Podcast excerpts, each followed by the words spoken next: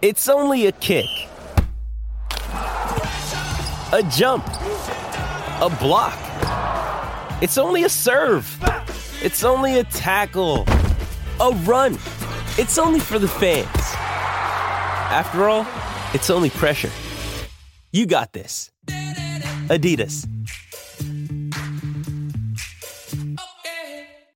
With threats to our nation waiting around every corner, adaptability is more important than ever. When conditions change without notice, quick strategic thinking is crucial. And with obstacles consistently impending, determination is essential in overcoming them. It's this willingness, decisiveness, and resilience that sets Marines apart. With our fighting spirit, we don't just fight battles, we win them. Marines are the constant our nation counts on to fight the unknown. And through adaptable problem solving, we do just that. Learn more at marines.com.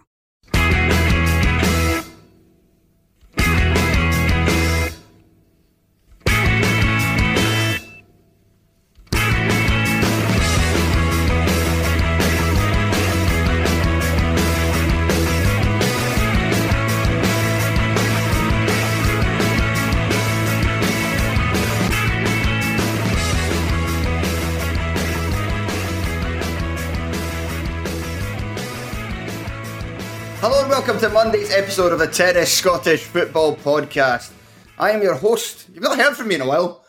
Let me refresh your memory. I'm Craig Fowler, and on this show I am joined by Craig Anderson Hello, how are you doing? and Tom Watt. Hello, how are we doing? I'm good. I'm good, guys. How are you, Craig?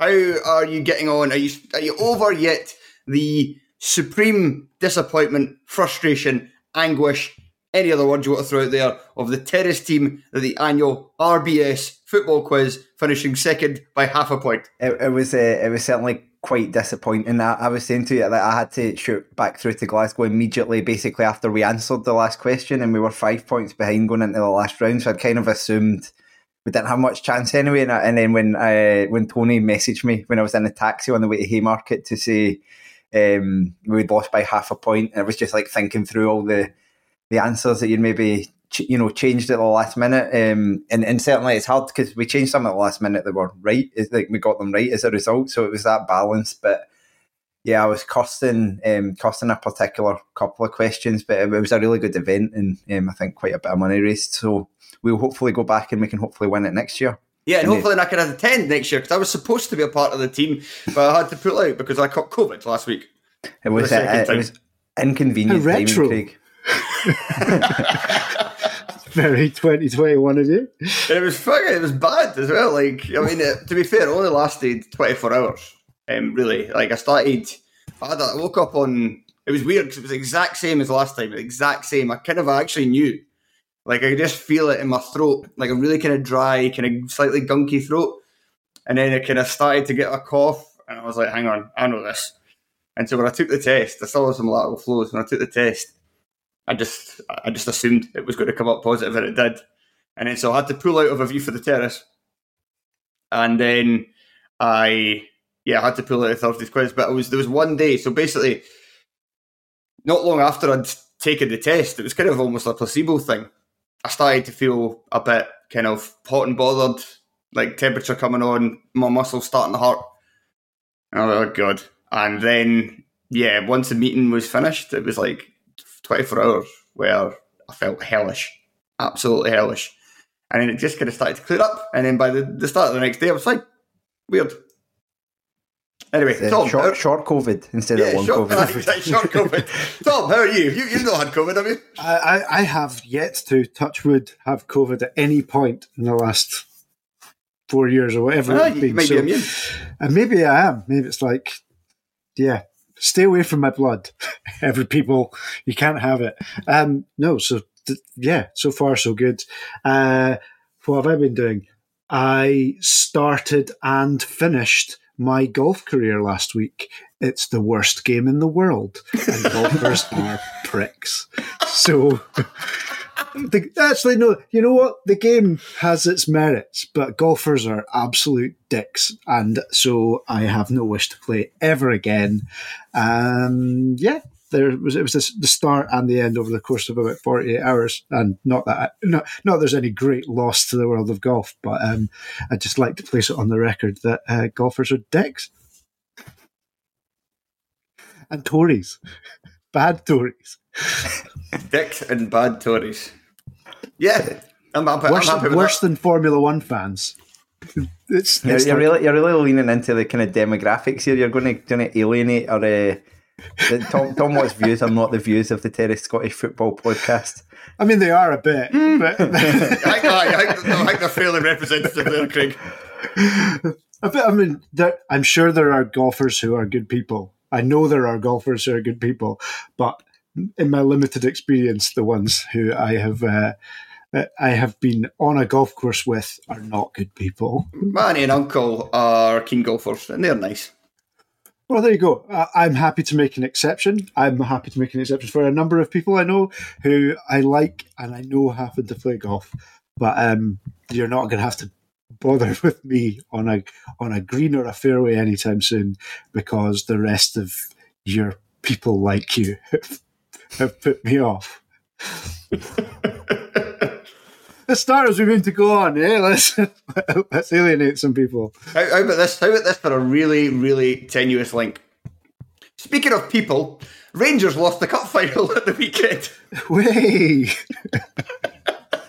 Uh, they, they are the people, but Celtic were the victors in the Viaplay Cup final at Hampden Park. Two goals to one, both goals coming from Kyogo, with Alfredo Morelos grabbing the other.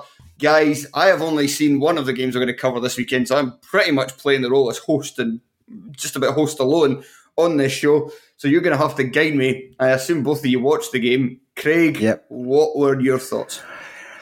Um, the, the quality, I, th- I thought the quality was particularly low for a lot of the game, to be quite honest. Um, there, there's been some that have been of a higher quality, but Celtic were very much the better team, I thought, right through scoring their two goals. And I thought this could get a bit ugly almost for Rangers because Rangers didn't turn up at all in the first half and they were basically only saved by Celtic being quite. I say Celtic specifically, Daizen Maeda being particularly poor on the ball. Um, but after Rangers scored, they had that kind of that that kind of classic shift of momentum in the game. You started to wonder, but that probably was just a kind of they, they blew themselves out quite quickly, and then it was I would say reasonably comfortable. If anything, eh, towards the end, it looked more likely Celtic were going to score a third. They should have scored a third. I think Haksabanovic had even in the sort of five minutes he was on the pitch had enough chances to uh, to win the game or seal the game more comfortably, but. Now, I, I uh, Celtic undoubtedly deserved victors, even if the, the manner in which they got to the final was obviously um, under a heavy cloud of um, refereeing conspiracy and corruption. But um, the um, yeah, no, they, they were they were thoroughly deserved winners um, in the game, and I thought Rangers like James Tavernier turning into the kind of king of apologising after a bad performance. I don't think I've ever seen a footballer more in my life have to apologise in post match interviews uh, more than Tavernier. Um, and, and he was doing it again. And, and quite rightly, I thought Rangers were abject. He was particularly poor, but the whole defence played badly. Um, the forward, the forwards were, were the kind of only impressive part of the Rangers team, or the only part that kind of did some stuff right because they had to change their whole midfield as well. He got that badly wrong with his team selection. I think um, a sen- too much loyalty to the kind of Gerrard era players, almost the ones Yeah. knew from then. Lundstram, Clem, uh, Kamara, and Tillman all played. So Lundstram and Tillman, big fitness doubts before the game, and that doesn't seem like it paid off. And again, like I said, I didn't watch the match, but I've heard that Glenn Kamara had a bit of a shocker. I think what, what was surprising for me is there's two, two things. Like, like if you were to identify the area, having watched just a handful of minutes of a Rangers game, you know, there'll be dangerous out wide when Ryan Kent gets the ball, when there's overlaps. And that's largely where they had their danger in in in flashes. What you would not have expected, especially from what you would have assumed would have been learned from the the old, old firm game at um, at New Year, was if you can, if, if the way that, in, in especially in the second half of that game, the way that um, Rangers midfield pushed up and kept the pressure on, it kept basically kept the ball, kept kept Celtic kind of fenced in, um, and kept the pressure. In this, you know, as Craig said, the the midfield especially Celtic ran over the top of them and could play through them. And the amount of time that, like, especially Callum McGregor was getting to pick passes and, you know, eat up ground without without being challenged, you know, without there being and then the amount of time that uh, you know there was a there was a simple overlap and a simple and and they'd break beyond the Rangers midfield. Seemed like a lesson that hadn't been learned from the game previously when when Rangers had been really good and were kind of kind of unlucky not to not to win. And certainly in the second half did everything right they didn't they didn't turn up uh, you know they they were lucky to they got they got their goal from um, Morelos got their goal from a, from a set piece. They did have a couple of there was a uh, Fashion Sakala had a couple of chances. Had one in particular where he opts to shoot from a really really acute angle rather than just squaring the ball. But you know, in the last five minutes on the break, when you think the maybe Rangers are going to put a bit more Celtic under a bit more sustained pressure, there were four like three on four breaks or two on one, two v one breaks, where if anyone had, you know, if you'd ever played FIFA before, you just square it and you'd win the game, and that's you confidently, uh, confidently. So I think for what was alarming for me was both the ease in which the Celtic midfield kind of strolled the game, but also the fact that there didn't seem to have been any lessons learned from what looked like quite a positive and rather than feeling from New Year where you know maybe the maybe there is, if not the gap is closing, maybe there's a sign that there's some progress being made, and you know Celtic have been phenomenal this season, but maybe there's some progress being made. It did feel a bit like you know a sign of how far how big the gap is between the two sides. When you need mealtime inspiration, it's worth shopping Kroger, where you'll find over 30,000 mouthwatering choices that excite your inner foodie. And no matter what tasty choice you make, you'll enjoy our everyday low prices, plus extra ways to save, like digital coupons worth over $600 each week. You can also save up to $1 off per gallon at the pump with fuel points. More savings and more inspiring flavors make shopping Kroger worth it every time. Kroger, fresh for everyone. Fuel restrictions apply. Another day is here, and you're ready for it. What to wear? Check. Breakfast, lunch, and dinner? Check. Planning for what's next and how to save for it? That's where Bank of America can help. For your financial to-dos, Bank of America has experts ready to help get you closer to your goals. Get started at one of our local financial centers or 24-7 in our mobile banking app. Find a location near you at bankofamerica.com slash talk to us. What would you like the power to do? Mobile banking requires downloading the app and is only available for select devices. Message and data rates may apply. Bank of America and a member FDIC. I think Rangers have played most of the games I've seen them very badly since Beale came in, but they've got away with it because, with uh, probably with the exception of um, certainly that Celtic game that you mentioned, where they, they were actually very good after going behind, but the they've got away with it because they've been playing against kind of opposition who've been either poor or have started to kind of make mistakes and that Celtic team aren't just aren't going to do that and so it felt like that was kind of a long time coming for that team. But the thing yeah, the thing that stood out for me is like when Allan McGregor was probably Rangers' best player um, on the day. I think that's not what you, you were expecting. Um, your forty-one-year-old goalkeeper to be the one who's kind of turning up, the guy who's probably been out of form recently, um, and that kind of said it all about the lack of any standout performances. They needed big performances from Tavernier, from probably from Goldson, and the two of them were really bad. And they needed Morelos to do more, I think, in the game, full stop. And they needed Tillman to turn up and you can say it was fitness, but he's had a bit of a tendency to me to go missing um, in games, and you didn't see much from him. But then he, he made all the changes. I think it was immediately after they scored, although they were already lined up. But Cantwell come on, Raskin come on. You didn't see them in the game either. They they really did nothing as well. So all round, I just thought it was a it was almost Celtic doing to Rangers what they do to a lot of us, which is just keep your arms, arms length almost. Like it, there, there did seem to be a bit of a gap in quality, and I didn't see that in the January game at all. Um, so, so that would be a bit of a worry. I would say that Rangers seem to have gone backwards a wee bit. I, mean, especially especially off the back of some of the noises that were made in the build up. You know, Fashion Sakala's comments and some of the comments about the narrowing of the gap and and it, it didn't look that way. Um, you know, I think ahead of especially ahead of an old firm game where where they're it's a bit of a cliche to say form's got goes out the window because it hasn't. you know, in recent years it really hasn't. But it, you know, strange things can happen in, in these games. Just and I think a lot of Celtic bloggers have said it. You know, doing your talking on the pitch, and I think that's that that's exactly what they did. Um, I think it will be interesting to see what happens with Beale when there's pressure, because I think as uh, uh as as you said, Craig, Craig, they've got some good they've got some good results. They've been good in in spells. It's you know you can't criticize him too much because he's pretty much won every. He's won. He's won basically every game. Yeah. but but there have they have had to pull out the, the, out the bag a little bit, and even in very comfortable, you know, even in a honeymoon period, he's still bitten at Chris Sutton for no reason. You know, Chris Sutton's a fucking professional opinion giver. Just like forget about it. You're the one that gets sucked into his orbit rather than the other way around.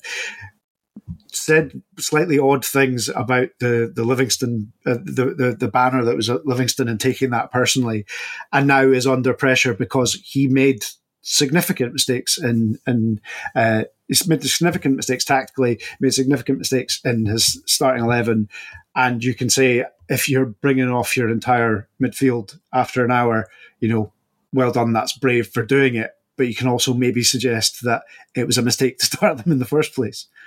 And was one of those mistakes taking Alfredo Morelos off with 15 minutes left, having Craig said he should have done more in the game, but he scored the goal that brought him back into it. And I mean, I know Morelos hasn't played well this season, hasn't really played well for a couple of seasons now. But Antonio Colak is not a player in form and is he not going to be the guy who's going to fire you back in a cup final. He was fucking rubbish when he came on Colak. He was everything bounced off him. Like, no, I would never take. I think I would never take a player who scored off unless they're injured, or you know, not not when it's someone like Morelos who doesn't. It, it doesn't let bad form affect him. Like he can be playing badly and he still pops up. That that, that did seem weird to me. I didn't really expect him to go off. Um, there were there were other guys that you could have, have removed and had the two of them on the pitch. Um, yeah, just it felt a bit it felt a bit like he was kind of doing it by numbers. Like it felt like he'd almost decided what his subs were going to be and, and he was going to make them no matter what happened. And I think that's always a worry. It's like kind of back to Warburton's no no no plan B, just do plan A better. And it felt like it was just like this is what I'm going to do. Um, they were getting what I said. Apart from that wee spell where they obviously got the momentum for the goal and the fans were up and all the rest of it.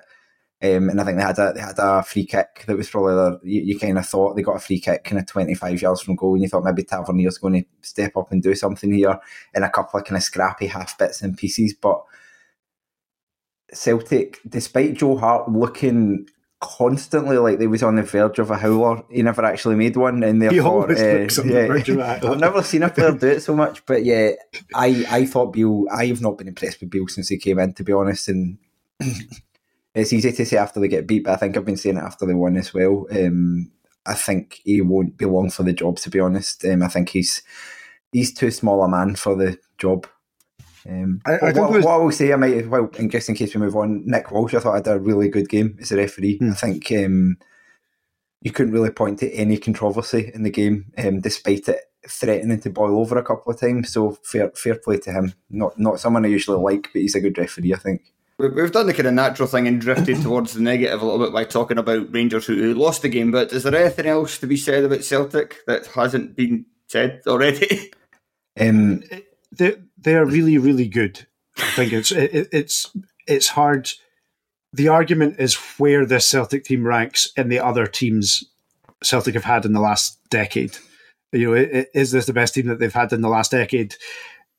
You could say that Europe will be the benchmark for that, but you know, Brendan Rodgers' teams in Europe weren't weren't particularly clever.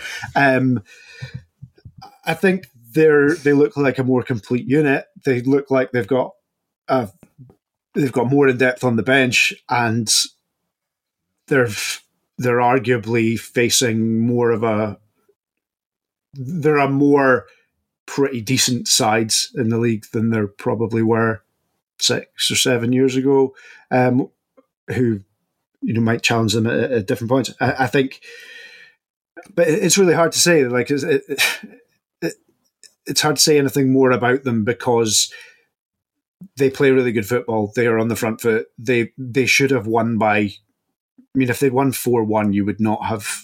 There would have been no problem with that at all because they had two like two gilt edged chances at the end, three like really good ones, but two in particular where if you just put your boot, if you put if it, you know put boot through it or square it or even sclaff it, it'll fall at the feet of another Celtic player and they'll get tap in. But you know they were pulled wide or, or hit straight Al McGregor, who who did admittedly have a a, a really good game. Um, all you know credit where it's due to to Postecoglou because they were in a right mess when he took over, and almost every signing he's made has has been positive. I, I think there's maybe been a, a, couple of missteps, and they're not really fo- no one focuses on them because the vast majority of the, the business has been really really good.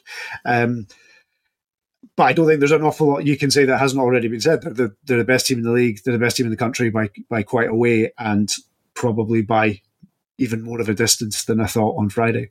I think, yeah, I think with they didn't even play to their best. I would have said that would be the thing you would say about Celtic there because Greg Taylor had a particularly poor game, um, Maeda as well, and Jota wasn't really in the game, and so they're kind of quite important players. Certainly the two wide guys, and if they're not even performing to their best, Kyogo obviously scores two tap ins. Um, I thought the the going over the top of how good a player he was on the basis of that game I found odd, but um, yeah, I've seen him play much better. But he did score twice. But that would be a worry. Yeah, I just it's hard to see teams being able to beat them very often, and that's that's always a concerning situation when you kind of just expect them to. You know, even when they go to Tynecastle or when they go to these places where sometimes Celtic would slip up, you're just like, no, they're, they're going to win here, and yeah, I think that probably is the biggest credit you can give to them, grudgingly.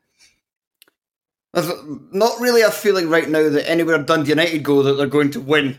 And that certainly wasn't the case on Saturday, as they were beaten 4 0 by Ross County in the Highlands. Oh, boy. Which meant the end of Liam Fox as Dundee United manager to, I mean, a little little surprise, I would say, even though Mark Ogren said last week that there was no immediate plans to, to change the boss after that result, after that performance, which I've seen Dundee United fans saying it was actually worse than the 9 0 against Celtic, then it really was inevitable, I guess, in the end. Tom, you watched this one. How bad were United? So I've seen a couple. I've seen I've seen a number of uh, absolute disgrace, disgraceful performances this season. Um, a couple at least, mm, four or five, I think, um, from my own side. And this was every bit as bad as as anything. Like first, you know, credit credit where it's due. Ross County were good. They did what they had to do. Jordan White and Eamonn Brophy look like they're going to be a very, very competent um, forward pairing. But Dundee United were horrendous. Like their their positioning, like the the the first the goal, the like the opening goal. It, it like I've I haven't seen anything like that ever happen before, No. where three players are going for the same ball. Any one of them decides to take any ownership of it, uh, but nobody does.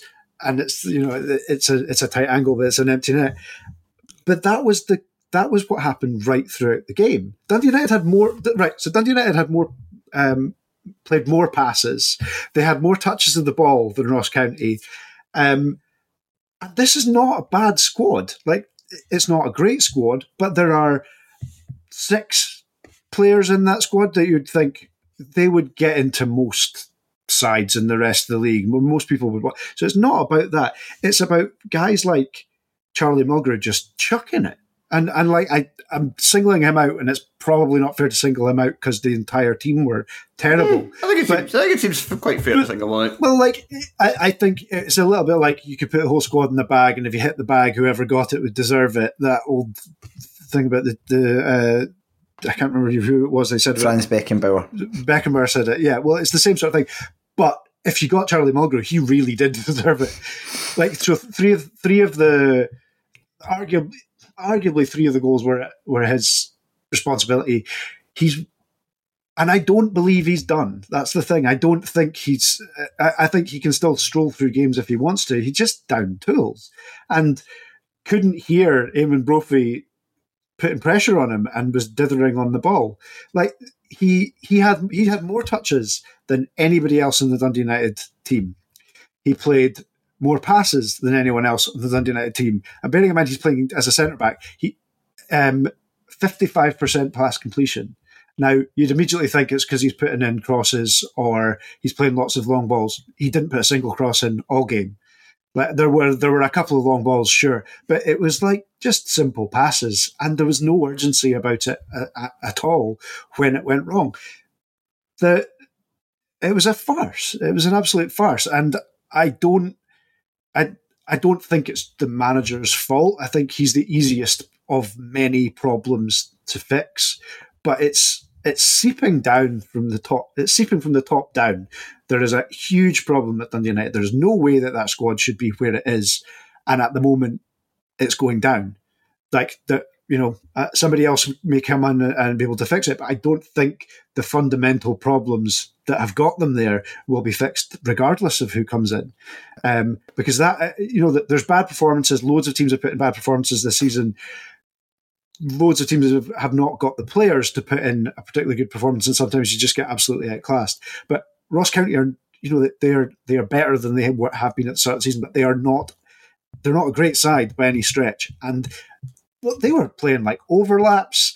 They were like there was nutmegs going on. There was like you know FIFA Street skills going on, just absolutely rinsing out the Dundee United uh, the, the, entire 11, just taking the piss out of them. And they were really lucky it was only four it, it was an absolute farce. And, you know, no surprise that Fox got fired, but doesn't fix the problems. I think I think that's what you say. It's a it's a it's a kind of weak manager in a strong dressing room is always going to be a bit of a problem. And Fox doesn't have the personality. I don't think he has the ability either, but he doesn't have the personality certainly to deal with that dressing room.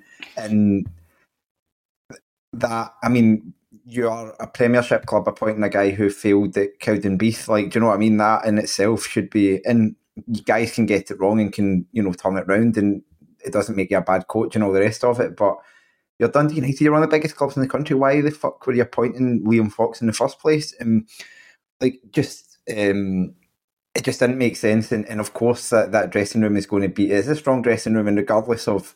I think it's sometimes very easy for people to start putting the blame on senior players. Um, certainly, it is when they play badly. Um, part of our job of a manager is to control these strong personalities, and there's been plenty of strong dressing rooms before that the manager has been able to hold them together. And, and I mean, Tam Courts seemed to basically manage it last season, or, or when it, yeah, it was last season. Um, feels like feels like several managers ago, so I was trying to get the time, timeline right. But um, so, and Tam Courts is not exactly a guy that would strike you as being like a strong football man type manager. So a lot does come onto Fox, but that performance, man, it was it was diabolical. And yeah, we can talk about Ross County. I mean, the the acquisition of Brophy is a, a player who I've always liked, and I was just saying, watching those highlights back, I don't believe that he would have been unattainable for Killie, and he would have been exactly the player we need. And I don't, I mean, I don't know what the situation was there, but um, I would have imagined he would rather have come back to us than had to go to Dingwall, all the rest of it. So it's when you look at things like that, they have recruited extremely well. They've got Dhanda seems to finally be kind of becoming the player that I think he always promised to be.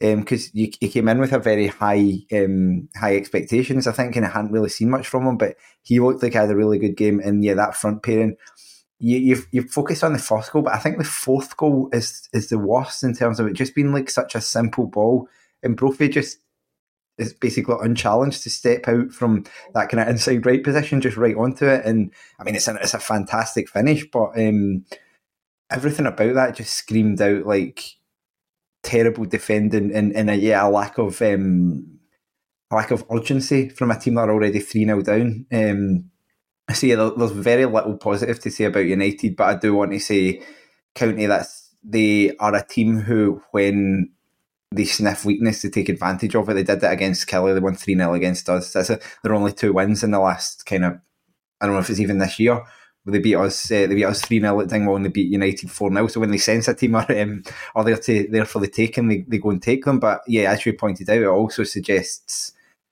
they're not actually very good, and so um, that should be even more of a worry for United. I, think the, the most damning thing I could say about United at the moment is if they chose to not have a manager. The most damning thing about that dressing room at the moment is if they chose to go for the rest of the season without a manager, I would be more confident that they'd pick up more points than if they install someone that the current, you know, the current. Um, the current football uh, football advisory board, to borrow a term, um, might suggest, because the, it's it's you know the lunatics running the asylum. Really, um, there are there are a lot of good players there. They should be absolutely fine. They should be capable of putting together some wins. They, you know, if they finish in the bottom six, which you'd imagine that's going to happen, they should still. You would still fancy them against most teams with the squad that they've got. But nobody's bothering their arse, and they they're about to. You know, you'd imagine that they were linked with the, the American goalkeeper. Uh, his name's but but you know you they were looking at their fourth goalkeeper of the season.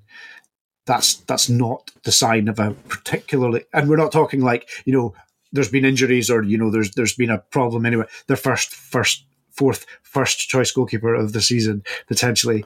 That's not the sign of a robust transfer strategy. Certainly not.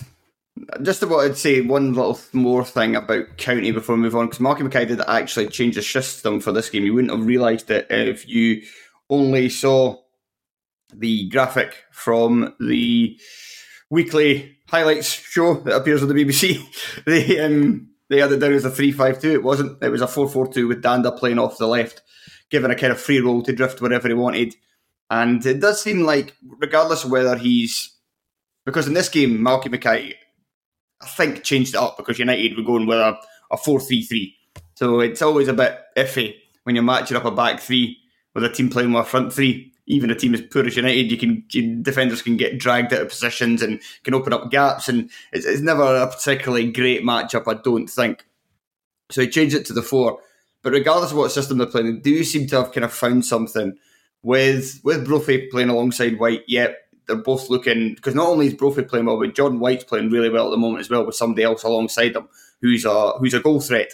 But it's the midfield behind them. Dhanda, he's I think Joel said this in our in our meeting for a view for the terrace that he's the most creative player in the bottom six. That's probably true. He obviously has some deficiencies to his game, but when you have Noah Kenna and you have Victor Loturi behind him, basically there to win the ball, and that's it, and provide that platform, then it is starting to seem like quite a nice balance to this Ross County side. And I feel like we've done this all season where we've got carried away with teams, you know, getting a couple of results and going, oh, yeah, I think they'll be fine. But County are starting to look like, with those adjustments in January, that they look the best bet of the teams at the bottom of the table to be safe, I would say. Right, let's move on. Who wants to go first? Because we've got both your teams in action. On you go, Craig. two, two, two, two, teams that uh, two teams that were uh, that were struggling at the bottom of the table as well, and Sorry, we should say uh, Kilmarnock against Motherwell. That was the yes, game. It finished, yeah. finished one each. Callum Slattery cancelling out uh, a first half goal from Killie with a ridiculous free kick in the last minute. Sorry, Craig, go on. Yeah, no, no. Um, it was a really disappointing afternoon, I would say, because Killie, for me, does I wouldn't even say deserved to win. Killie played well in this game. Killie played well for the first hour of the game, certainly. And I have never in my life seen a team with such a vast gulf in quality for home performances compared to away performances. Because I was at Easter Road last week, you know, you heard me on here and we were abject, absolutely terrible. Um, and then they come out against Motherwell, albeit Motherwell are obviously a, a worse team than Hibs, but um, nonetheless they came out and took control of the game on the front foot for the first hour of that game. Had a couple of wee breaks, but Killie took control of that game, and you thought, right, we're doing this again. But I don't, I don't I can understand sometimes a team being a wee bit worse at away or at home, or you know the fans behind them and all the rest of it. But it, it genuinely looks like they have so much belief when they're playing at Rugby Park. We've only lost three times at home, and two of them have been um, against Rangers and Celtic, and um, and narrowly against Rangers as well. And then you go to away from home and you just can't buy a win, and it just doesn't make any sense to me. But Killie um, changed it back up, put Alan Power back in the middle of the park. Alan Power in the first half didn't actually play that well, but I think just having someone with even though he's it's weird he's a 35 year old or whatever age is he's the one that's got legs out of all our midfielders that can get about the park um, and, and that worked nicely McKenzie obviously kind of tucking in from the side and then you've got Polworth who, who doesn't work the hardest but he's a ball player and he had another good game um, as you would expect him to against Motherwell but that that balance worked more nicely and Armstrong and indeed Joe, Joe Wright was playing fullback, so he swapped it round. He had Mayo playing centre back and Wright playing right back, or kind of half and half between right back and right centre back, um, as it, as it's been quite a lot. But they were basically just pushing right high up the park to win balls in the air, and it was a really successful tactic. James Furlong for Motherwell had an absolute stinker of a performance. Um, was getting beat in the air a lot, but also constantly letting people in behind him. Um, but just the amount of chances in the first 15 minutes, even before we scored, where we were flashing balls across the box from that area, and it was just the wrong choice or the wrong ball, and that's been a constant theme all season. Finally, get the goal, um, which was obviously a, a, shambles from from Motherwell's point of view. First, uh, Kelly doesn't hold the ball straight at him, and then Van Veen's dithering inside his own six yard box, and eventually clears it against someone. Um, and, and yeah, Robinson, the, the player, the absolute player you would want on, on there, the player who is the most likely to score weird goals. Um, Scott Robinson did it again. Um, a guy who, if, if Scott Robinson can stay fit and fit enough to start every game between now and the end of the season, I'll be a lot more confident because he, he's such a difference maker. He's just an absolute pest to, to opposing teams. And when he came on against Hibs, he was much better. He made made a difference, in, in the same again with this game when he when he started it. But then Killie just couldn't. We had some half chances, but we couldn't quite seize the advantage because Doidge had a header that was kind of he should have done a wee bit better with, but it was straight at Kelly. Kelly saved it well, and then the big moment I would say was Doidge got played through on goal. It was a lovely move because Killie were knocking the ball about really nicely. I thought like in spells it was long ball to start the moves, and then once it came down, that they were knocking it about. And, and I think that's a kind of theme with McInnes. The first the first ball from the goalkeeper's safe to get up the park, and then once you've got a bit of control of the ball, that's when you see a bit more about it. But um, Robinson, I think, was playing a lovely reverse ball, and Doidge got put through, and it was maybe about 35 yards from goal. And he managed to get himself, do everything right, make the run, time the run well, get goal side of his opponent. But then he was like so slow that all he was able to do really was try and cut across the defender and basically either either prevent the defender from challenging him or, or probably even preferably get the defender to challenge him and get the red card, but neither happened. And that was probably the, the turning point in the sense that Motherwell, I think, woke up at that point. Um, Kettlewell made made three changes, I think a triple sub. Um, I think it was two. Or They certainly made three changes. I can't remember if they were all at the same time. They improved, and Killie just didn't have the number, the, the options on the bench to really change things, even though it was kind of much needed. But I still thought we were going to see the game out. Sam Walker had made a few a few saves. He's really coming on a game at the moment, Walker.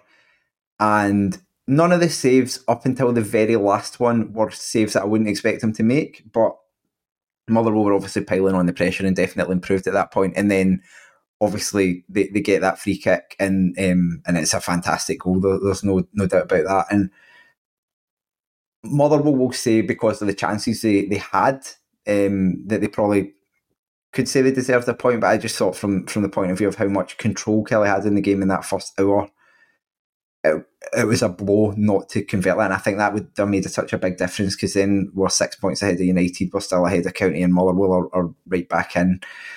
It, it was a pretty disappointing one um, from from that point of view.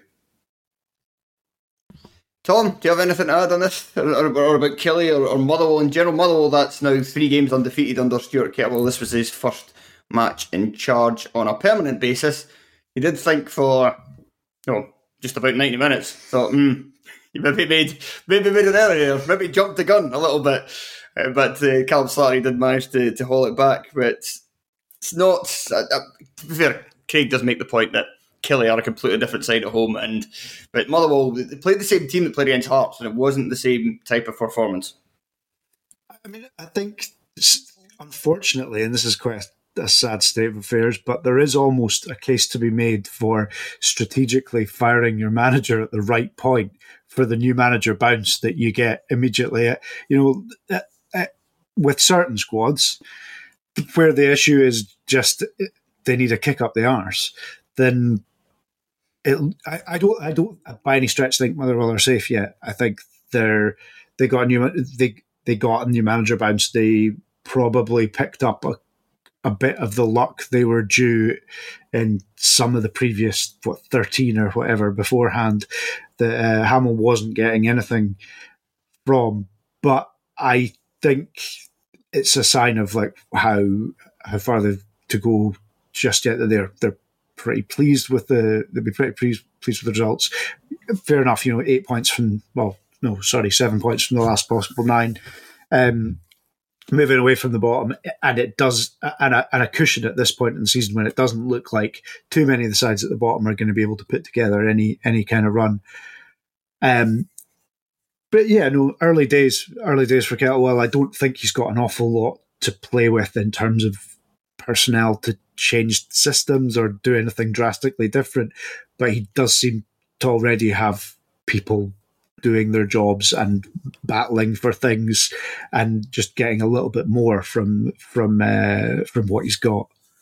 And I think that's the thing for Killie because you've talked. We talked about Dundee United chucking, you know, eh, the, the players down in tools, and you talked about Motherwell needing a reaction. I, I don't think any of that applies to Killie. I think the the the players are trying their very best, and I think it's just a, a real lack of uh, quality that you're seeing that's been the problem as much as anything. And it's kind of typified by Doidge because I thought Doidge for the first 45 minutes an hour of that game was um, the by far the best I've seen him play in terms of he wins every. I think this last week. He wins literally everything in the air, and he's an intelligent forward. It's just that he can't score anymore, and his body can't keep up, and it's so frustrating because you can understand what a good partnership Doidge and Robinson could really be, but both of them are just lacking that wee bit of pace, and it's um, it's all of that. Killie have got a lot of three quarter players, I think, and it's we just need all of those three quarters to round up to a one in a, enough games. I think is basically what I'm looking for. But if they don't, then then there's bother.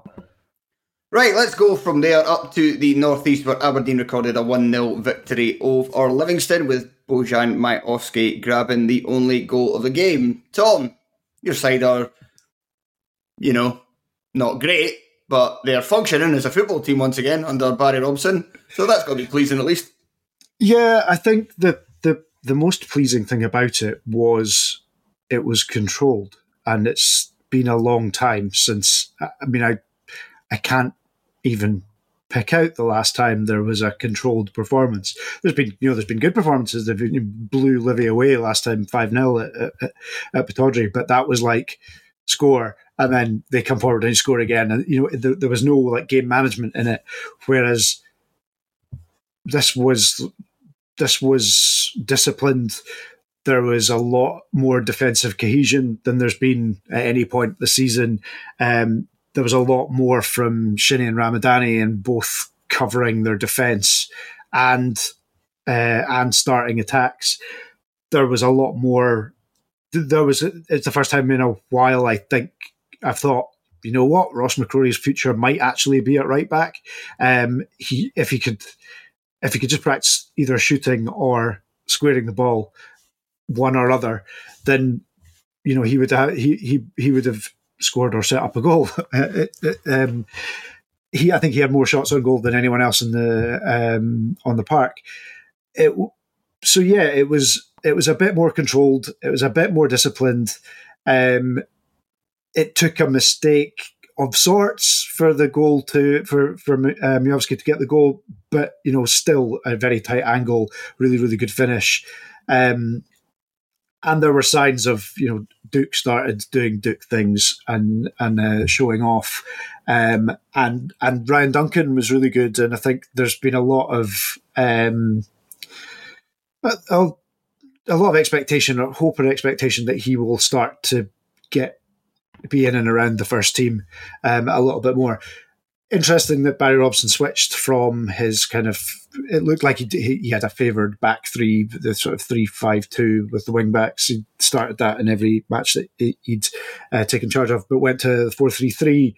It was a lot more fluid. You did get a lot more out of um, out the forward players in particular, and and McCrorie. Um, interesting to see what he does when Liam Scales comes back um, at the weekend and see if he goes in at left back or if he goes back to the back to the back three.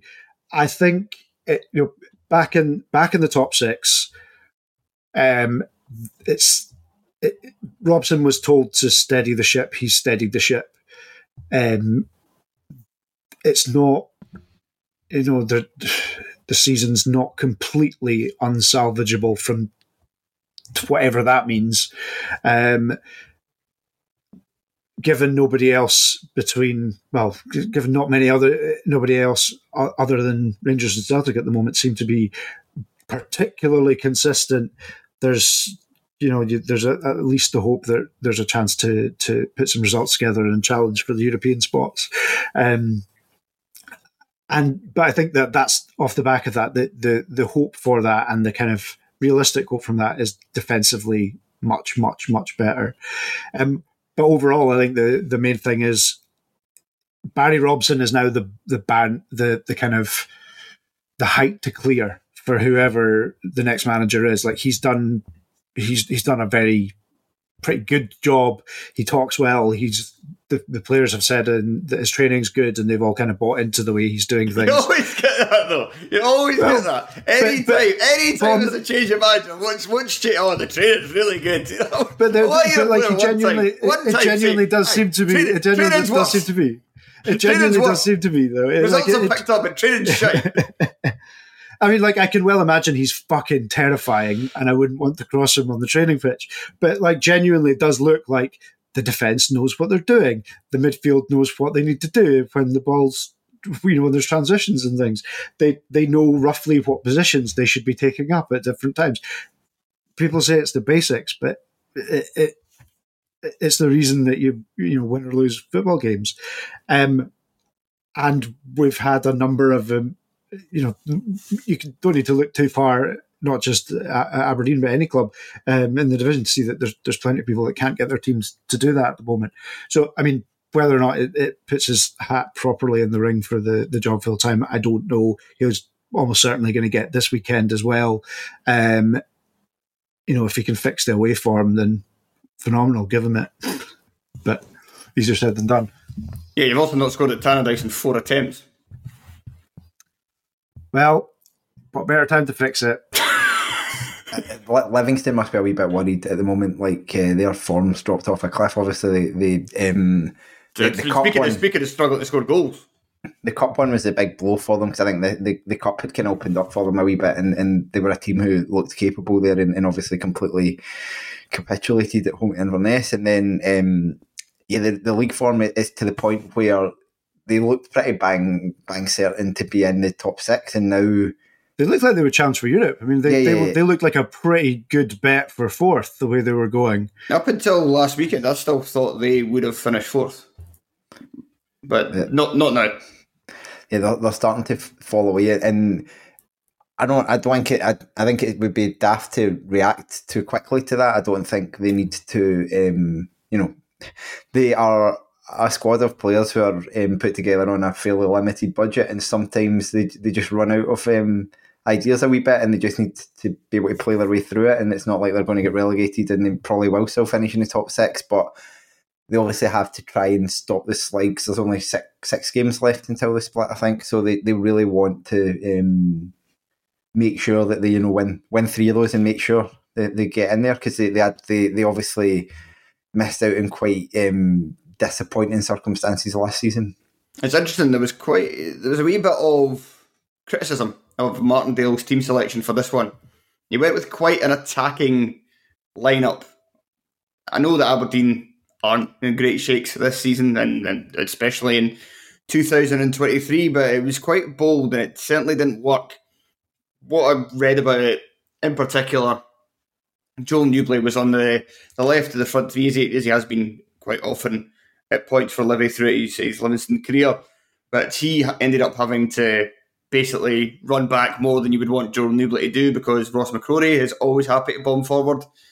And it just meant there was they just struggled to give themselves a platform to play in, in the match. They, they improved in the second half. He made the change at half time. He changed the system. He brought on Morgan Boyles for, for Steven Bradley and, and went to three at the back and put Nouble up front. And they did get a bit more joy in the second period without really doing too much. But there was there was other things as well, like starting Sean Kelly. Sean Kelly's been playing quite a lot in centre midfield over Jason Holt, but this was more of a game for Jason Holt.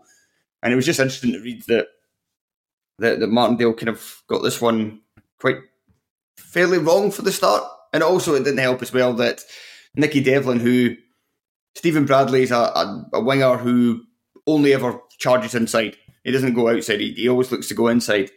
So with him going inside, you need Nicky Devlin to go in the overlap and to, to offer that, that outball to, to keep that width as well.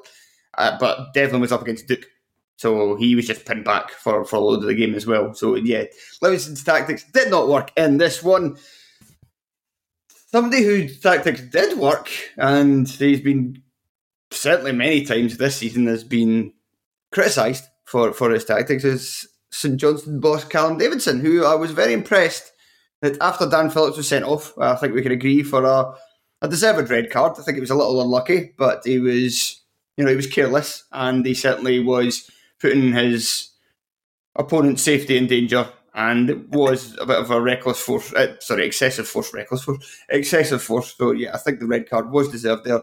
But Davidson, instead, what I would have assumed he would do, which is you know just put one up front and have them isolated a lot by themselves, because well, he's done that quite often. It's Johnstone manager when he's got eleven men on the park. Instead, he kept two forwards on, and I think St Johnstone benefited for that not only in just in terms of their play, but then he made the, the double change taking both forwards off, put two forwards on, and Theo Bair and Zak Rudden, who came on for Nicky Clark and Stevie May. And Zak Rudden got the goal. Although Rudden was a bit.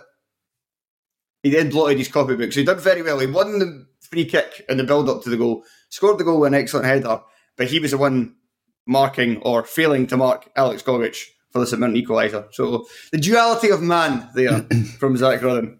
He's also the centre forward. I think you, you don't bring him on to mark people. So, um, yeah, I, I, I think I agree with you on the red card. It was unfortunate. He didn't mean it, but then you watch that video and it's kind of stomach turning when you see, you know, you imagine what could have happened to Flynn, Flynn's leg. But um, they'll be it's a never a red card if you were born in the seventies. anyone older than me would think, nah, get on with it. But it's clearly a red card because, you know, it could be, it was nasty, but not intentionally nasty, but nasty nonetheless. The the thing for me with Rudden is he's the perfect striker to have when you're down to ten men because he is a runner and he like it's just an absolutely. Curtis Main would have been the same at the other end, and he did he did that um, against Kilmarnock when he when they went down to ten. But um, you, you just have these guys who will just never give you a minute's peace, and um, and it was very weird, a very weird goal. I would have to say, um, it, wasn't. I knew he scored, and I saw that ball coming off his head, and I thought, hmm, that doesn't look like it's going to go in. And even when it hit the, the kind of frame of the goal, I'm like, this this isn't the goal then. Uh, and and then it was. Um, but yeah, they'll be they'll be really disappointed because that. I mean, we said last week they were safe, but that would have triple lock them is safe um, if, if they just won that game. And then they might even have had a wee sniff of being able to catch. We talked about Livingston coming backwards, but um, it probably puts them in that position of not having much to play for for the rest of the season. I was impressed by St Johnstone, less impressed by St Mirren, but they are so bad away from home. Like the only victory they've had away from home in like the last three or four months is away at Aberdeen, and you know barely counts. Well, our home record's good, but Graeme Shinnie was no, uh, but um, we're down at ten men after nine minutes. So there's a caveat in that one. so yeah, it's weird. It's weird that their away form was so bad because the way that they set up, like they don't want the ball. They don't want the ball. They they like to get runners up to support a counter attack. They go direct. It's kind of like that's like away from home football. And they do very well but they don't do very well away home, but they do well at home. It's strange. It's really strange that they're, but they're, it's getting into the tis the season for St Mirren to find a way of failing to make the top six when all the cards lay, you know, all the cards have fallen in, in a way that it should be easy, but they somehow managed to. What's the opposite of the Great Escape? Like burrowing your way into the prison. That's what St Mirren said to do. I was impressed by Thierry Small on the on the left of the St Mirren. Two, two names that shouldn't go together. No, can we just say that? Three five two. He was very direct, getting forward, like trying to make stuff happen. Thought Curtis Main played all right as well. There was just yeah, St Mirren as well. Like I mean, I know that the red card was right before half time, but also like this, it took them about ten minutes or so at the start of the second half to kind of wake up to the fact that they had a man advantage and to really start to dominate St Johnstone. They eventually did do that. Then, as I said, Davidson does well, makes it the double change, Rudden wins a free kick, and then gets the goal.